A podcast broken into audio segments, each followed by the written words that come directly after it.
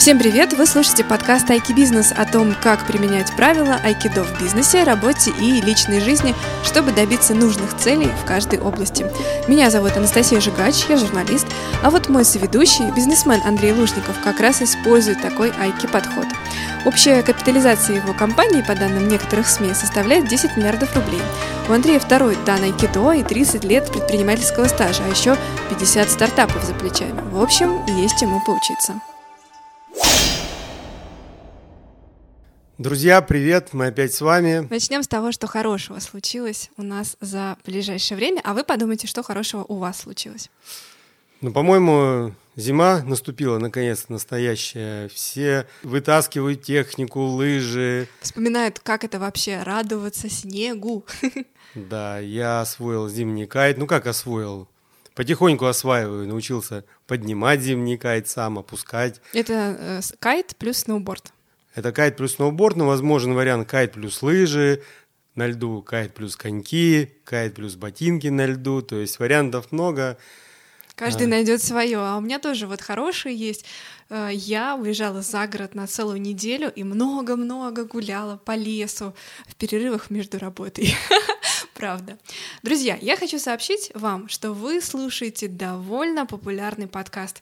Мы в топ-5 в категории бизнес-подкастов в России и топ-5 в той же категории в Беларуси. А также входим в 120 лучших русскоязычных подкастов по версии Apple. Юху! Ну, это здорово. Спасибо, что нас слушаете. И напоминаем, что мы тут дарим книги и вообще обращаем внимание на самые дерзкие комментарии, которые пишутся в айки стиле. Не что вообще классного вы услышали, а что такого поганенького и противненького вам запомнилось. Вот, например, есть у нас такой э, замечательный комментарий. Я хотел бы его процитировать. Он коротенький. Вы омерзительно прекрасны с вашей ужасно необходимой информацией. Вот такой нам прислали комментарий на одной из площадок подкастов. Большой привет автору. Хочется что-то в ответ сказать, конечно, сразу. Но не будем. Но спасибо, да. Какая тема у нас сегодня? Пришла пора поговорить об образовании. Мы несколько раз анонсировали эту тему, и вот пришли к ней. Да, чему и как мы надо учиться в айки-стиле, когда. Надо ли чему-то учиться? Надо ли, зачем чему-то учиться, или само, может, придет вдохновение. Что поможет учиться, что, наоборот, будет мешать. И, собственно, разберем, как обычно мы это делаем в каждом нашем выпуске, кейсы, примеры. Э, мы же говорим об айки-системе, о концепции, которая может быть э, применена к любой части нашей жизни, к вашему образованию, к фитнесу, ну к чему угодно. К отношениям, И к маркетингу. самая главная задача, чтобы вы научились применять этот принцип сами, освоили, научились применять это сами. И во многом очень важная вещь, вот я скажу важную вещь, попытались рассказать другу об этом. В тот момент, когда вы пытаетесь сказать что-то другому, вы переходите прямо на следующий уровень. Вы, может быть, чего-то не понимаете, вам зададут какой-то вопрос. А, вот в айкидо на самом деле так, ты можешь дойти самостоятельно только до, а, ну вот до второго дана чтобы получить третий уровень, ты должен научить кого-то чему-то. Второй что, дан это круто ведь тоже. Ну, второй дан это круто, но ты реально переходишь на следующий уровень, когда что-то пытаешься объяснить кому-то. Потому что по-другому уже, получается, сам смотришь да. на то, что, казалось бы, и так уже знаешь. То есть айки образование в нашем случае это попытайтесь э, коллеге, другу, родственнику рассказать о том, что вы поняли из наших серий, о том, как вы это применяете, рассказать какие-то примеры, может наши, может собственные. И тогда вы прямо перейдете на следующий уровень. Тогда вся информация уляжется. Ну что, по традиции мы для того, чтобы было удобно вот эту вот э, айки-философию применять к разным видам вообще жизни, к разным сферам деятельности, э, должны напомнить, что у нас там за три основных правила. Ну, как всегда, не бояться падать. Так, раз. Уходить с линии атаки. Два. Использовать силу противника. Три. Ну, бывает, что выводить противника из состояния равновесия, при этом самому пытаться сохранить равновесие внутреннее и внешнее, и физическое, так сказать, и морально. То есть все это работает... В связке. Поэтому, друзья, если вы хотите освежить эту информацию, мы рекомендуем посмотреть на первый, второй, третий выпуск, где мы подробно останавливаемся на каждом из правил и в том числе говорим, откуда вообще пошло такое понятие, как айки философия. Но сейчас мы все-таки э, ближе к теме, ближе к теме айки образования пойдем. И первый мой вопрос, конечно, такой. Вот это вот э, ситуация вокруг школ в России, я имею в виду сейчас классические школы, младшее, среднее образование, э, это вообще хоть как-то применимо к айкидо или вообще разные пути в стиле бокс-школы? Давай чуть-чуть еще на шаг раньше. Так, э, детский воз, сад? Возьмем, да, детский сад. Вот Эрик Берн считает, что э, полностью человек формируется уже до 9 лет. Вообще-то он говорит часто о 6 годах, но на самом деле к 9 годам уже складывается вектор и закладываются все те программы, по которым человек потом существует. И крайне важно, чтобы вот э, именно, именно в этот момент попались э, я бы не сказал, что там тал- супер талантливые и супер умные учителя. Заинтересованные. А супер заинтересованные в развитии ребенка, супер добрые и вдохновляющие, получается. вдохновляющие, раскрывающие человека. То есть вот этот момент, он крайне важен. Он даже важнее, чем потом школьные годы, потому что там... Потому что здесь основа, да? Вот основа, я считаю, что именно в дошкольном образовании и вот сеть наших школ, школа Бенуа, мы сосредоточились именно на дошкольном образовании и реально помогаем на подготовке к школе, и реально помогаем детям э, быть конкурентными в школе. Влюбиться в учебу. Это именно не, не совсем то, что наполнить э, ребенка знаниями, научить его там писать, считать, там, научить его чему-то, там, как, каким-то большему научить. Его надо научить совершенно другим вещам. Научить интересоваться миром, научить учиться, наверное? Научить учиться, научить получать информацию, научить коммуникациям, задействовать эмоциональный интеллект. Мы как будто развиваем оперативную память. Мы не наполняем человека э, информацией. Мы заставляем его полюбить учебу, разобраться, какие предметы ему нужны, какие не нужны, в данный момент, чтобы ребенок сам в этом участвовал. Мы тут сказали про эмоциональный интеллект чуть выше. Я бы хотела уточнить, что же это такое? Эмоциональный интеллект, ну об этом написано много книг, и все понимают, что уже простого ума недостаточно в этой жизни. И эмоциональный интеллект э, позволяет на, наладить коммуникации и дома, и на работе, и продать какую-то, э, там, если вы что-то продаете. Но эмоциональный интеллект это равно эмоции или это все-таки что-то другое? Я так понимаю, что это все-таки ум, связанный с эмоциями. То есть, что ты понимаешь, что эмоции тоже важны в нашей жизни. И быть как бы эмоционально-интеллектуальным умным – это не то, что иметь высокий IQ это как бы сострадание, вовлечение. Ну, эмпатия. Что эмпатия. Что такое айкидо? Это войти в эмпатию с твоим противником и использовать его силу. При помощи эмоционального интеллекта, при помощи вот этого Э, система эмоционального э, интеллекта, это очень легко делается. Ну вот я сейчас читаю, что такое эмоциональный интеллект, и это прежде всего возможность э, считывать собственные эмоции, узнавать эмоции людей вокруг и предугадывать их, и контролировать всю эту ситуацию, как собственные эмоции, так и эмоции э, друга или противника себе или всем во благо. Вот что это такое. Ты, может быть, даже, можно тоже шире здесь немножко сказать, и ты начинаешь понимать, какие люди, э, скажем так, тебе, э, тебе помогут в чем-то эмоционально, не говорю интеллектуально, угу.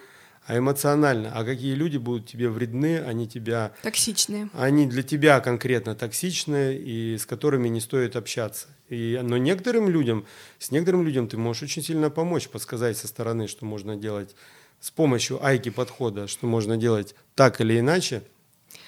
Обычно еще эмоциональный интеллект всегда говорят в связке с soft skills. Вы в своей школе учите детей soft skills? Или все-таки это уже такая история для взрослых? Нет, это, это обязательно. То есть не бояться коммуницировать, не бояться... Э, презентовать себя? Презентовать себя. Это, это немножко не то, что бахвальство какое-то. Угу. Давай еще вот несколько вещей проговорим, которые у нас в школе э, практикуются. Mm-hmm. Причем эти моменты подтверждаются известные психологи. Э, в Англии я ездил от компании Apple, когда она у нас еще было представительство, они возили нас, показывали английские школы. э, и я был среди приглашенных, и я заметил, что там немножко другой подход, и потом мне учителя объясняли, в чем дело. Если вы вернетесь ко второму нашему выпуску, где мы раскрывали идеологию э, транзакционного анализа Эрика Берна, так вот все конструктивное общение идет по линии взрослый-взрослый. То есть как выйти на общение. Мы долго говорили о том, как выйти на общение по линии взрослый-взрослый. Тут надо сделать отступление и напомнить э, всем, что в каждом человеке существует э, три как бы ипостаси, которые могут э, совершенно внезапно вступать в разговор. Это ребенок, взрослый и родители. У каждого из них своя задача и функция. Если ты знаешь, кто в тебе или в собеседнике говорит прямо сейчас, можно использовать это для того, чтобы переменить в корне ситуацию. Но в принципе, если ты общаешься с вашим ребенком по линии взрослый ребенок, так, так, если мы общаемся с натуральным, настоящим ну, живым в ребенке, ребенком. Ага. Ну, в ребенке же тоже есть и родители, так. и взрослый, и ребенок. И ты, если с ним постоянно общаешься в приказном порядке, ты постоянно ставишь перед ним какие-то э, нереальные цели. Коммуникация портится. Ну, это, это, не, это не то, о чем школа Бенуа. Школа Бенуа о том, что говорить, во-первых, говорить с ребенком по линии взрослый-взрослый. Угу. То есть общаться, стараться как можно больше э, переходить на общение с ним, как со взрослым человеком. Вторая такая основополагающая вещь, про которую тоже можно сказать. У нас есть даже книги, вы знаете, что мы пишем книги для детей, я уже выпустила три или четыре выпуска, там про бинуариков, про их жизнь, откуда они взялись. Это очень классные персонажи. Все книги с доп. реальностью. И вот четвертая книга, наконец, у нас вышла именно про школу. Основная идея нашей школы о том, что ребенок, там приходят дети, один капризный, другой жадный, там, ну, такие характеры. И то есть в результате общения с этими детьми находятся какие-то в них положительные черты, которые полностью вытягивают этого ребенка из э, как бы режима жадности или из режима там дрочливости или из режима там застенчивости. Mm-hmm. То есть, если вы находите в своем ребенке какое-то зерно, оно прямо может его вырвать, на, вывести на, на следующий уровень. Я вспомнила, что однажды писала про одну футбольную компанию, которая есть в Петербурге. Они учат детей, мальчиков и девочек футбола, причем как-то вот самых ранних э, э, возрастов. И что мне понравилось, обязательно прописано, что каждый э, тренер, когда он обращается после э, игрового момента к э, своему подопечному, он не с высоты своего там высокого роста к трехлетке обращается, а встает на одно колено и вот на уровне глаз ему дает информацию. Мне, меня это ну, очень впечатлило. Ну, вообще-то это очень правильно, да. И в тот момент, когда вы находите в ребенке какое-то положительное качество и пытали, пытаетесь его раскрыть, он перестает Э, пользоваться тем, что ему кажется важным, там, силой своей или капризничать. Там, капризничать, да, он выходит... Манипулировать. На... Он получается такой, о, ко мне обращаются как взрослому, я могу соответствовать. Да. В общем-то, вот эти две идеологии в воспитании мы постоянно красной линии проходят через э, всю школу Бенуа. Ну, конечно, мы там учим и айкидо, там ну, это больше в шутливой, конечно, форме, а не в форме боевого искусства. Я правильно понимаю, что айки э, подход в преподавании, э, допустим, айки учитель, он э, подразумевает, что никогда не будет э, кричать э, на уч- ученика за то, что он там ну, не знаю. кричать вообще нельзя, да. Ну, ругать, ругать его, угу. ставить там в угол, бить указкой. Оценивать. Да. Ругать и оценивать э, айки-учитель точно не будет. Хорошо, а айки-ученик, с другой стороны, посмотрим. Он как себя правильно ведет? Вообще бывает э, хороший, ну, в смысле, не то, что понятно, что бывает. Стоит ли относиться к ученику, что вот этот вот он отличник и молодец, а вот этот, кажется, что-то не дотягивает, поэтому ему, пожалуйста, в класс э, умственно отсталых. Шучу. Нет, нет, я думаю, что ну, распределение, если ты учишь математику, может быть, и надо распределять детей по по способностям, но оценивать их, он хороший, потому что знает математику, а этот плохой, потому что знает не музыку, знает, да. не знает, это, это точно не стоит. И, это провал. Да, это, это провал. И вообще, например, э, если ребенок что-то списал, вы знаешь, вот в западных школах это прямо не знаю, какую-то катастрофу делать из того, что ребенок что-то списал там. Но мне вообще кажется, что... Или там обманул слегка кого-то. Но мне кажется, что вот у детей немножко другой мир. А у них нету таких понятий строгих, как э, у взрослых. И если он что-то списал, воспользовался силой другого, мне кажется, это очень вайки стили, потому что ну возьмите вы свой телефон, у вас там куча приложений, вы пользуетесь чужими наработками, как шаблонами. Почему он, не мо- почему он не может взять чужую мысль, вставить в свое сочинение, немножко исхитрить, если эта мысль совпадает с его собственной? А помните, ну, я считаю, что так и должно быть. более того, я считаю, что хотела тут напомнить, что внимательные слушатели вспомнят, что мы иногда говорим про трис и про способ взглянуть по-другому на одну и ту же ситуацию. Так вот, как раз если под айки оптикой посмотреть на человека, который списывает там за пять минут до урока, так это же оптимизация времени это Оптимизация же времени, хитрость какая-то. Он да. просто, он, может быть, это время потратил на то, чтобы в футбол поиграть, вместо того, чтобы писать там какое-нибудь скучное домашнее упражнение. Но он, значит, выиграл в другом. И потом это же всегда такая ситуация, что ты списываешь, и у тебя списывают. Я вот. бы не ругал это детей за то, что они хитрят. Э, Я готова сделать камин -аут. Я, значит, э, отличница с золотой медали закончила школу. Я списывала математику, а с меня списывали литературу и русский. И мне кажется, это полностью вин-вин ситуация. Вот у нас прямо вечер признаний. Это точно. Ладно, мы поговорили про детский сад, Теперь пора поговорить про школу, а дальше, наверное, и про университет э, упомянем. Ну да, пойдем шаг за шагом, да. Что такое в школе? Э, мы можем разобрать на кирпичики, чтобы понять, что да, это вот такой подход. Я приведу пример своей школы. У нас был лицей с таким необычным уклоном в IT и в театр. И вот у нас каждый раз э, в конце четверти или там двух четвертей было обязательно представление. Школа на общем совете выбирала какую-то, значит, эпоху, и дальше классные руководители вместе с учениками выбирали какую-то тему, которую они фантазировали.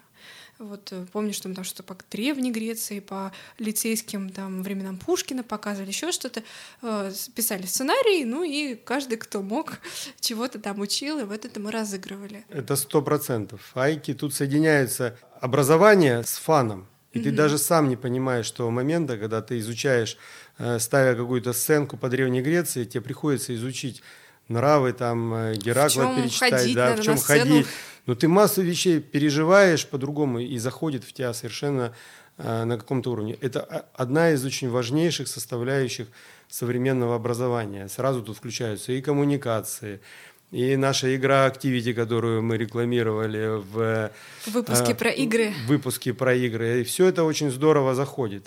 Ну, кроме того, получается же, если кто-то забыл слова, или там наоборот был слишком хорош, или мама шила ему супер, не знаю, какой-то костюм, потом же это обсуждает вся школа, но секундочку, они обсуждают не только это, они запомнили в контексте чего это происшествие случилось, и, глядишь, э, какие-то важные моменты образования тоже в них так потихонечку сложились в голову. Интертеймент и образование можно объединить и добиться максимальных результатов, когда, например, дети в нашем тоже детском саду учат английский язык нон-стопом. То есть их не учат через грамматику, их не учат через зубрежку. Ты учишь table, потом в голове стол, и потом у тебя картинка стола возникает. То есть у тебя двойной путь получается. Угу. Гораздо правильнее, если у тебя будет слово table и сразу картинка стола возникает. Но это гораздо проще результат достигается, когда идет игра какая-то. Ну да, получается, вот, допустим, вы играете в мафию, и ты хочешь, не хочешь, Например? какое-то слово, может быть, и не понял, тебе подсказали, и ты его моментально запомнил, потому что ты оказался в такой ситуации, которая тебя захватывает. Это слово тебе очень нужно прямо сейчас, да. иначе ты проиграешь. Крайне важно решать маленькие задачки угу. по жизни с правильным ответом. Потому что, боюсь, каждый шаг в нашей жизни есть эти самые задачки. Масса задач, и здорово, математика, может быть, она... Э, может быть, кому-то она и не пригодится вообще, кроме того, как деньги. Или физика, или там химия. Но химия – это более сложный процесс. Но решение небольшого количества задачек, как бы наша жизнь современная разбивается на проекты. То есть это очень популярно э, вести свою жизнь проектами. Угу. Пусть в детстве ты проверяешь ответы сзади в книжке, но это здорово поможет э, ребенку в жизни. А предмет, по которому решать эти задачки, надо, конечно, по способностям ребенка выбирать. И одному ближе там математика, другому физика. Это очень важный элемент. То есть вот этот момент э, проектов и момент задачек да. это важная история. Это важная история, и она в жизни очень поможет. И здесь надо понять, что все равно требует усидчивости. Но на самом это... деле, ведь и на всяких курсах взрослых учат, взгляните на вашу жизнь, вот на вашу проблему, как на задачу. Или попробуйте разбить вот эту вот невероятно сложную для вас цель на проекты. Да, даже взять там физику, любую сложную задачу ты разбиваешь на подзадачи. Я учился в физической спецшколе, и колоссальное количество задач, которые мы решали, учителя нам говорили, вам это в жизни пригодится, не обязательно вы станете суперфизиками или математиками, но то, что вы в жизни научитесь мыслить проектно, это вам очень-очень поможет. Да и вообще гибкость ума вам пригодится в жизни. Может быть, не столько физика или там умение математику решать, сколько вот э, понимание, что ты, что есть все э, необходимые данные, чтобы решить почти любую задачу. Что касается нашего образования, конечно, я не супер эксперт в образовании, но мне кажется, оно отстойное. Как-то так грустно было начало, это и еще было, более грустный от это, это очень грустно. Это попытка, знаете, большой страны привести всех под одну гребенку ничем хорошим э, не заканчивается. Конечно, самородки найдут себя, но чтобы поднять общий уровень э, страны, ну, нужен какой-то другой подход. Тем более, что родители поддерживают. То есть родители очень хотят вкладывать в образование своих детей. Получается, вот она сфера, в которой можно запускать новые бизнесы. Да, но это очень сложно сделать, потому что наша школа настолько занимает э, ребенка. Вот мои дети только отучились в школе. Ребенок там настолько занят, что у него нет сил моральных, да что-то еще. Он может заниматься с утра до вечера. У него задания навалят такую груду э, заданий и смотришь на эти задания, если попытаешься разобраться, половина из них не имеет вообще никакого смысла. Мне вот нравится, что в некоторых школах, в некоторых странах э, довольно долго не задают домашние задания, либо делают специальное время, чтобы дети делали в школе, потом выходили и жили из школы, а, и потом возвращались обратно учиться, снова делали домашние задания снова в школе, и дальше у них, собственно, свое собственное расписание. Ну, видишь, что-то должно, быть, что-то должно быть вокруг интересное происходить, доступное ребенку, потому что, с другой стороны, если ты ребенку оставишь э, э, оставишь без дела, он тут же схватит э, iPad и начнет играть играть в игры. Это если у него есть iPad, а то, может, и похуже чего-нибудь схватит.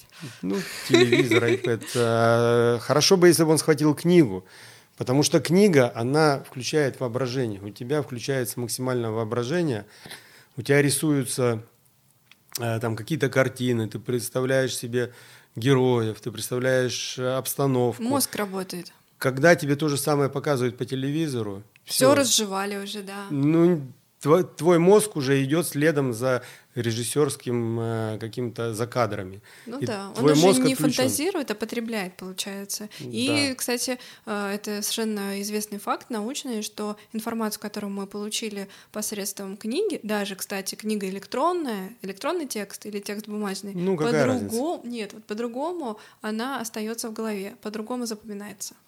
Вот что интересно. Ну, наверное, да. Ну, наверное. Хорошо, поговорим про университет теперь. Вот это вот ситуация, когда есть факультеты, есть разные курсы, ты можешь выбирать себе дополнительные занятия. Э, хочешь испанский, пожалуйста, а другие в этот момент пойдут, не знаю, на немецкий или на дзюдо, тоже в рамках образовательной школы, потом это будет зачтено и в дипломе написано. Это айки история?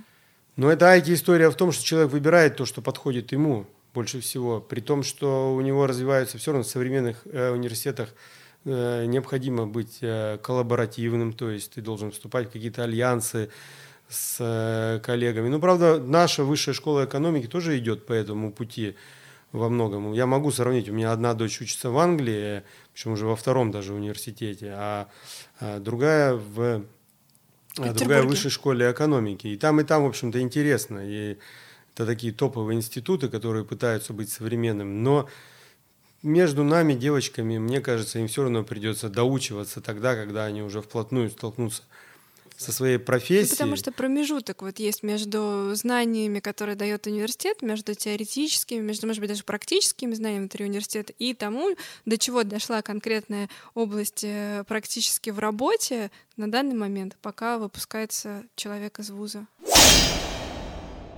Хорошо, задам я такой вот, может быть, э, не то чтобы прямо в тему вопрос, но меня он очень волнует. Все знают э, шоу «Голос», и все знают, что есть и для взрослых, и для детей эта передача. Вот э, такое участие в юном возрасте в проекте, который много времени и сил отнимает, это на пользу идет ребенку или нет? Потому что, с одной стороны, ну, у него, получается, явно есть вторая жизнь после школы.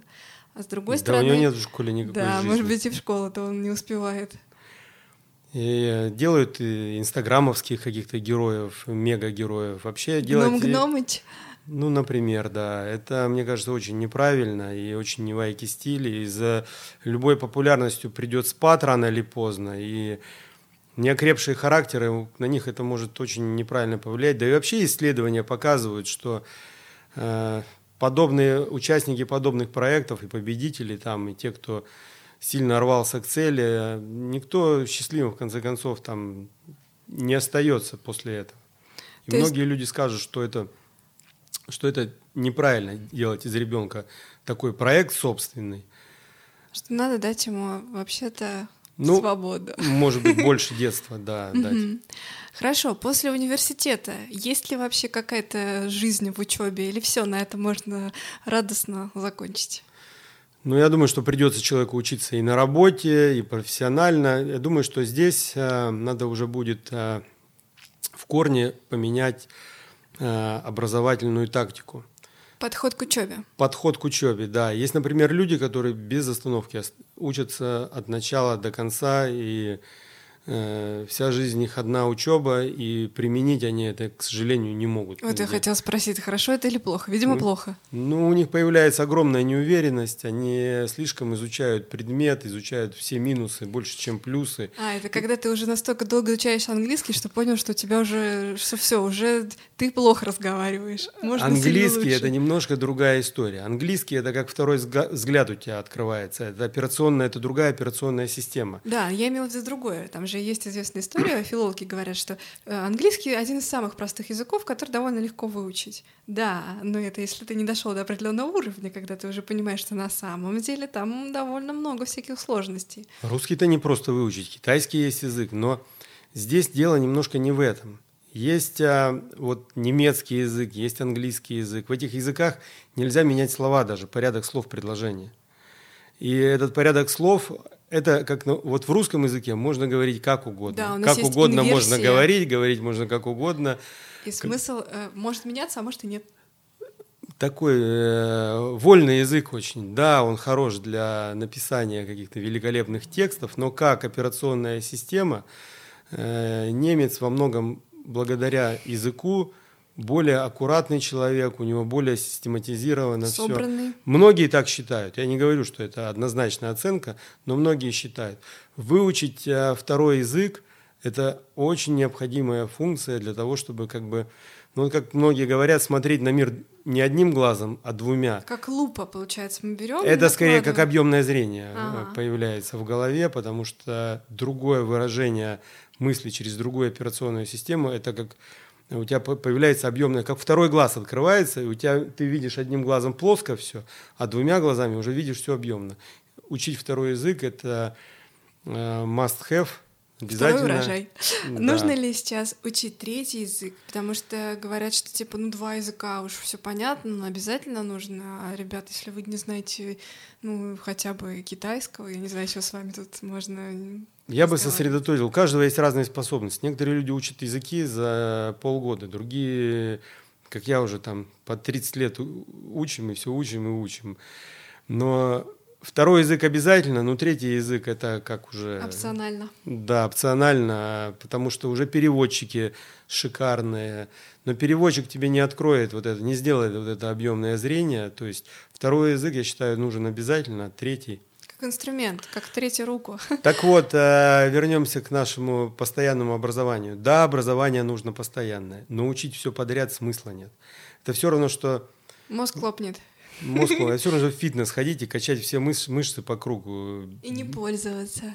Да они тебя только забивают. Э, ты, мы уже говорили в прошлых подкастах, что тот человек, который перекачался в спортзале, он не сможет кататься, играть в хоккей. Вот другое дело, что если ты играешь в хоккей и развиваешь те мышцы, которые тебе нужны там на дополнительных тренировках и дополнительных занятиях, совершенно другое дело. То есть, Точно например, так же в образовании. На растяжку ходишь, да? Или Например, там... да, на растяжку там какие-то бросковые тренировки. Ускорение. Угу. Ускорение, да, работа там э, по, специ... по специальным техникам. Правильно ли я поняла, что надо учить то, что ты уже знаешь, в каком примерно контексте применишь?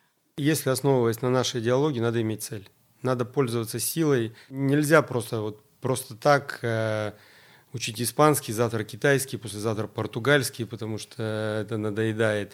Сегодня изучать там э, искусство Востока, а завтра все бросить, пойти э, над импрессионистами там... Э, млеть. Млеть, да.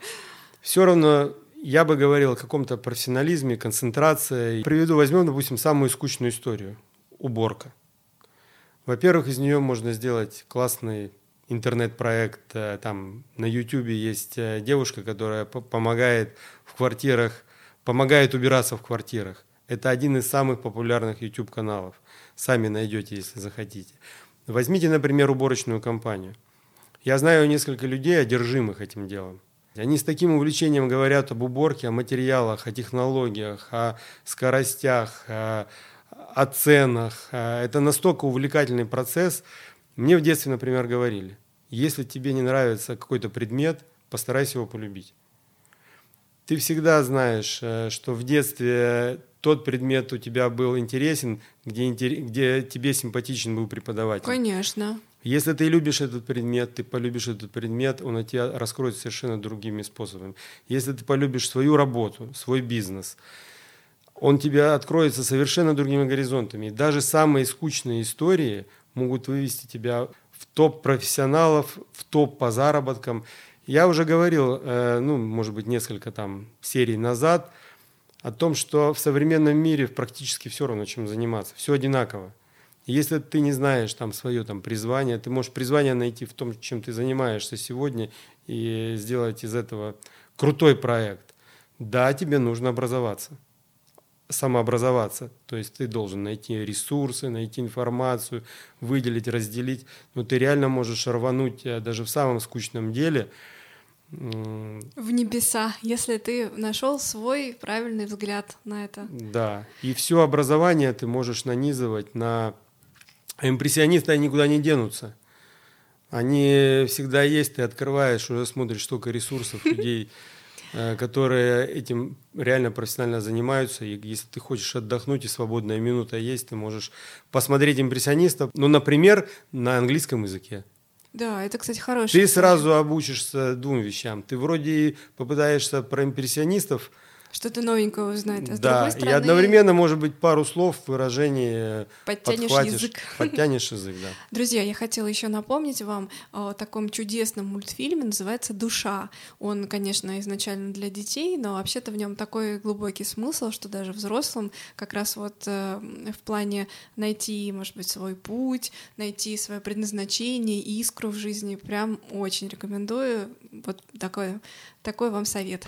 Вообще, талантливым роди, э, родителям талантливых детей, вообще быть талантом – это очень непросто. И я реально людям, у которых есть талант, э, я вот не завидую. Вот буквально недавно мы слушали большую программу про Марадонну, который просто не справился со своим талантом и ушел. С талантом очень трудно справиться, он сжигает человека, он не позволяет Э, талант э, не дает возможности человеку видеть жизнь вокруг, он, он полностью сжигает человека и подчиняет его полностью себе. Другое дело это способности. И то есть лучше быть не талантливым, но очень способным. Ну, наверное, да. Я бы предпочел быть способным. Я учился в школе, знаешь, в спецшколе, и там были реально очень талантливые люди.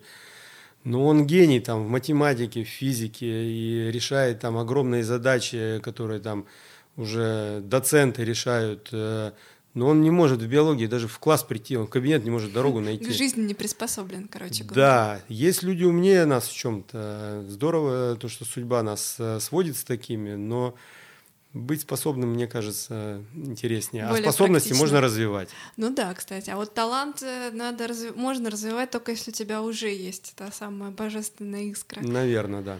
У нас э, есть вопрос от наших слушателей. Мы сейчас его включим, чтобы вы тоже послушали, а потом обсудим. Добрый день. Меня зовут Эка Чохури. Я стилист-имиджмейкер. Среди моих клиентов есть бизнесмены, политики, э, руководители компаний. И недавно у меня возникла довольно интересная ситуация, которой я бы хотела с вами поделиться. Один мой клиент после того, как мы подобрали ему гардероб, предложил подарить мне в знак благодарности за проделанную работу красивое кольцо и отметил, что любит так порадовать своих сотрудниц на работе. Его душевный порыв не имеет под собой никаких э, романтических чувств, так он это мне прокомментировал. Как правильно было бы поступить в этой ситуации в Айки-стиле? Я, конечно, вежливо отказалась, отметив, что мне очень приятно, но я думаю, что это неуместно в этой ситуации. Тогда мужчина уточнил, что я думаю по поводу того, что он делает такие подарки своим коллегам. Насколько это корректно? Как бы вы ответили на моем месте? Спасибо. Ну, конечно, история очень необычная. Если честно, я бы, оказавшись на месте этой девушки, э, засмущалась бы и точно постаралась всячески откреститься от такого, мне кажется, не очень уместного в данной ситуации подарка. Но ты ведь уже продвинутая в Айке, в Айке э, технологиях. А, ну тогда я бы его, пожалуй, приняла, а потом переплавила. Нет, ну на самом деле это удар. То есть э, С любой, его стороны. Вывод из конечно, любой равновесия. комплимент это тоже удар, это вывод из равновесия. И даже то, то как э, девушка задает вопрос, то явный, явно она, она была выведена из равновесия. То есть это вызов, это выпад. И уйти с линии атаки это очень важная вещь. Так. Вежливо уйти с линии атаки. Ну, ад- ну, я думаю, что здесь однозначно отказаться. И, но это надо сделать вежливо, так, чтобы человека не обидеть. Другое дело, попытаться ли эту силу перевести на линию взрослых-взрослых каким-то образом. Ну, я думаю, что женская интуиция и там- Должна была подсказать. Другое дело, может быть, это производственный сувенир, там вместе, там kui ta äh, То есть традиция есть в компании дарить А, такие а, кольца. То есть, если поменять ситуацию, да, то в целом начальник может не оказаться странно выглядящим в это может быть ситуации. награда какая-то сувенирная, там вот Допустим, на кольце написано, не знаю, там Анна, и, и девушке Анне вот его и дарят на там Слушай, пятилетие компании. дарят. За границей это распространенная вещь, э, когда, ну, событие, когда дарят какой-то памятный сувенир, если человек за какие-то особые достижения, там, в университетах, это может быть шляпа, это может быть кольцо, это может быть производство. Может быть, э, вот этот начальник взял это из этой истории и Тогда там должно быть написано название компании ООО «Кроличьи уши 1». на Наверное. Но если он дарит девушкам, которые ему очень нравятся, я думаю, что немножко другая история.